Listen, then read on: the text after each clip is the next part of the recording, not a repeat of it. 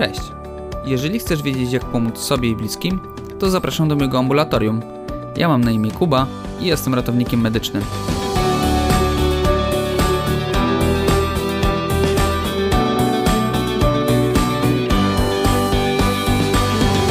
Cześć. Bardzo się cieszę, bo to już trzeci odcinek ambulatorium. Dziękuję każdemu z osobna za prywatne wiadomości do mnie i za to, że chcecie czasami mnie posłuchać. Dziś z kolei chcę Wam opowiedzieć o nadciśnieniu tętniczym. Może wydawać się, że to jest temat dość oczywisty, lecz obok bólu w klatce piersiowej jest to najczęstsza przyczyna, do której jesteśmy wzywani jako zespół ratownictwa medycznego. A teraz małe wprowadzenie do choroby, jaką jest nadciśnienie tętnicze, ponieważ to nie jest takie proste, jakby się wydawało. W naszym społeczeństwie utrwaliło się, że nadciśnienie tętnicze głównie dotyka osób w podeszłym wieku, lecz ku zdziwieniu coraz częściej dotyka osób przed trzydziestką. Część przypadków prawdopodobnie wynika z szybkiego tempa życia związanego z codziennym stresem, o którego istnieniu nawet nie zdajemy sobie sprawy. Prawdą jest, że nadciśnienie tętnicze częściej diagnozuje się u osób po 30 roku życia, a liczba pacjentów ze zdiagnozowanym nadciśnieniem tętniczym rośnie wraz z ich wiekiem. Ale pamiętajcie, że im wcześniej zauważycie problem i zadbacie o siebie, tym mniej ciężkich chorób dotknie Was w przyszłości. Nie zawsze podwyższone wartości ciśnienia tętniczego stanowią chorobę pierwotną. Czasem mogą być objawem innej choroby czy stanu zdrowia i wtedy jest ono nazywane wtórnym. Przykładowo może być ono objawem udaru albo problemu z nerkami i niekoniecznie musi być spowodowane samym złym stylem życia czy stresem.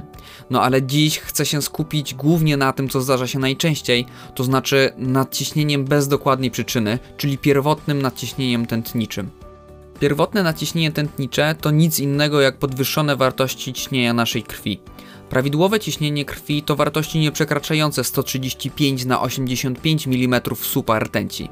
Pierwszą wartością, tą wyższą, nazywamy ciśnieniem skurczowym, a drugą, tą niższą, rozkurczowym. Pamiętajcie, że ciśnienie tętnicze człowieka nie jest cały czas takie samo i czasami przy dużym bólu albo podczas ogromnych emocji ciśnienie będzie przekraczać wartości prawidłowe. Pojedynczy pomiar z nieprawidłowym wynikiem niekoniecznie jest nadciśnieniem tętniczym. Może jedynie nakierować Was na to, że trzeba zwrócić uwagę na swoje zdrowie i wykonywać więcej pomiarów ciśnienia tętniczego. No właśnie, czym objawia się pierwotne naciśnienie tętnicze? I tutaj mamy problem, bo najczęściej niczym. Czasami jednak może Was dręczyć ból głowy, szybkie męczenie się czy problemy ze snem. Wydaje się, że to nie jest duży problem, tylko że przewlekłe, występujące wysokie wartości ciśnienia tętniczego powoli dewastują nasz organizm. Na początek nasze serce, potem nerki, a kończyć się może to tętniakami dużych naczyń i naczyń mózgowych. Co najgorsze, najczęściej dowiadujemy się o tym, kiedy z naszym zdrowiem jest już bardzo źle, albo zdajemy sobie sprawę, że nasz czas na tym świecie powoli się kończy. No a później, kiedy to przyjeżdżam do waszych domów i zbieram wywiad medyczny, to na pytanie o leki przyjmowane na stałe i choroby przewlekłe, spotykam się ze słowami: Wie pan, on był zawsze zdrowy, nawet do lekarza nie chodził i nie brał żadnych leków. Ok, jeżeli chodzi o ciśnienie tętnicze, to najlepiej raz na jakiś czas je sobie zmierzyć i jak zauważycie, że wartość jest nieprawidłowa, czyli więcej niż 135 na 85, to zacznijcie codziennie je kontrolować i zapisywać.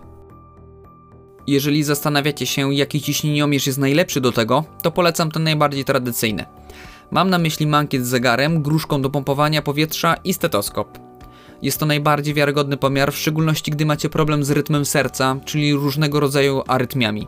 Niestety, samemu trudno jest wykonać ten pomiar i będziecie musieli poprosić kogoś o pomoc. A więc od początku. Pierwszym krokiem do pomiaru jest spokój. Usiądźcie sobie przy stole, dajcie sobie kilka minut relaksu i uspokójcie swoje myśli. Trudno się dziwić, że wartości pomiaru będą wysokie, kiedy będziecie myśleć o swoim sąsiedzie, który was denerwuje. Następnie wybierzcie sobie jedną z kończyn. Jedne mądre książki mówią, że ma być to lewe ramię, a inne, żeby podczas pierwszego pomiaru zmierzyć ciśnienie z dwóch i wybrać tą, na której wartość jest wyższa i to ramię ma być wykorzystywane do kolejnych pomiarów.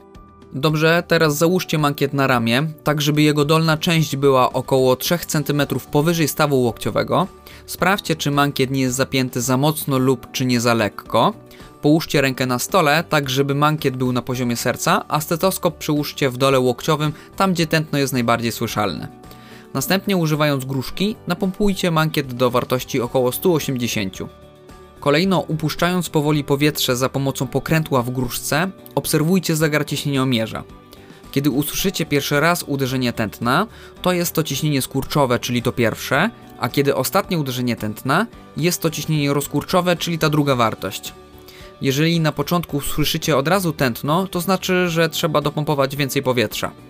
Po tych czynnościach możemy zdjąć mankiet i zapisać wynik. Jeżeli ten sposób wydaje się Wam zbyt trudny lub są jakieś inne powody, przez które nie chcecie używać ciśnieniomierza manualnego, to możecie wspomóc się automatycznymi ciśnieniomierzami. One są dużą łatwiejszą opcją pomiaru ciśnienia.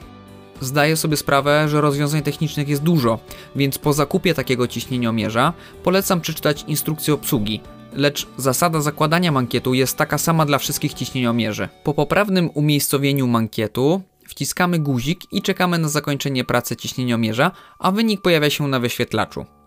Oprócz ciśnienia zmierzone zostaje również nasze tętno.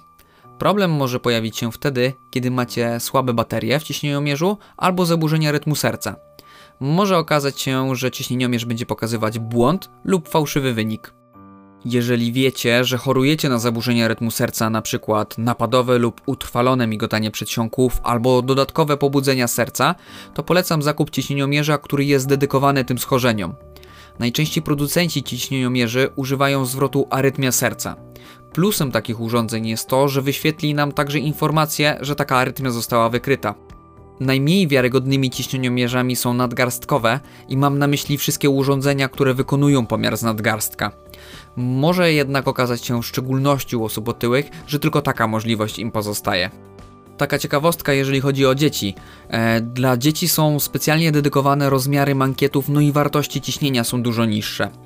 Medycy korzystają ze wzorów do wyliczania prawidłowych wartości albo specjalnie przygotowanych do tego kół pediatrycznych. I taka prawidłowa wartość ciśnienia skurczowego dla noworodka to od 60 do 70 mm supertenci, ale potrzeba kontrolowania ciśnienia tętniczego u noworodków, niemowląt i dzieci przez rodziców w domu jest niezwykle rzadka. Kończąc wątek ciśnieniomierzy, chcę powiedzieć o kilku ważnych zasadach. Podczas pomiaru pamiętajcie, żeby się nie ruszać, nie rozmawiać i spokojnie oddychać.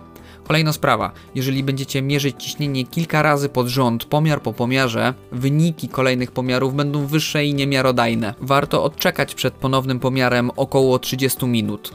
W większości przypadków mojej pracy skoki ciśnienia to wynik stresu, który nasila się po zobaczeniu nieprawidłowych wartości. Myślę, że możemy teraz przejść do kolejnego zagadnienia.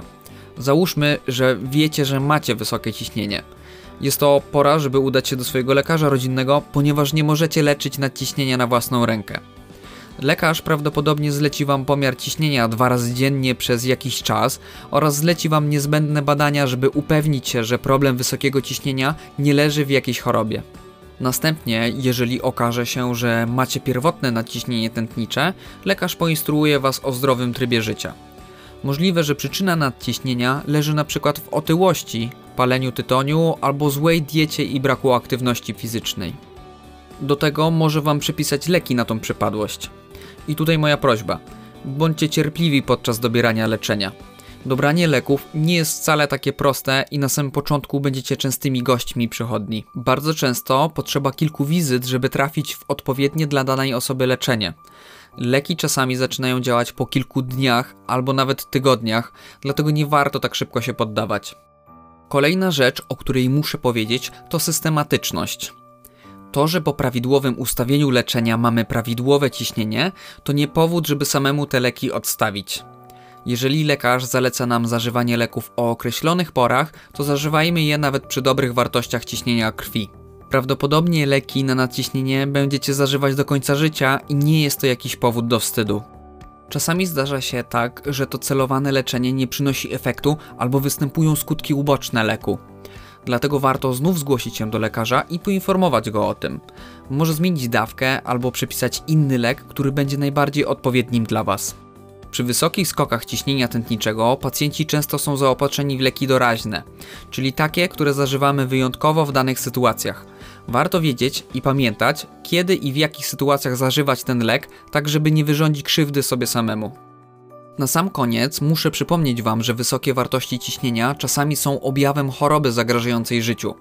Bardzo często wysokie ciśnienie występuje przy udarach i zawałach. Wtedy potrzebna jest błyskawiczna pomoc i pamiętajcie, że możecie liczyć wtedy na ratownictwo medyczne. Samo ciśnienie powyżej 200, nawet bez innych objawów, również wymaga pilnej pomocy medycznej. Chciałbym dodać taką radę od siebie. Dbając o swoje ciśnienie tętnicze, jesteście mniej narażeni na inne choroby, które mogą powstać w wyniku braku leczenia. Zawsze edukując moich pacjentów, porównuję zdrowie do samochodu, w którym sprzątacie, naprawiacie usterki, wymieniacie oleje, filtry, tak żeby samochód posłużył jak najdłużej. Z zdrowiem jest podobnie i nie mówię tylko o nadciśnieniu tętniczym, ale o każdym aspekcie zdrowia. Warto dbać też o siebie. Mam nadzieję, że temat Wam się spodobał, a jeżeli chcecie się jeszcze więcej dowiedzieć na temat nadciśnienia tętniczego, to na Facebooku wrzucę link do wiarygodnej strony. Zachęcam Was do podzielenia się ze mną Waszymi spostrzeżeniami na temat podcastu. Dlatego jeszcze raz zapraszam na Facebooka i Instagrama Ambulatorium. Do następnego razu. Cześć!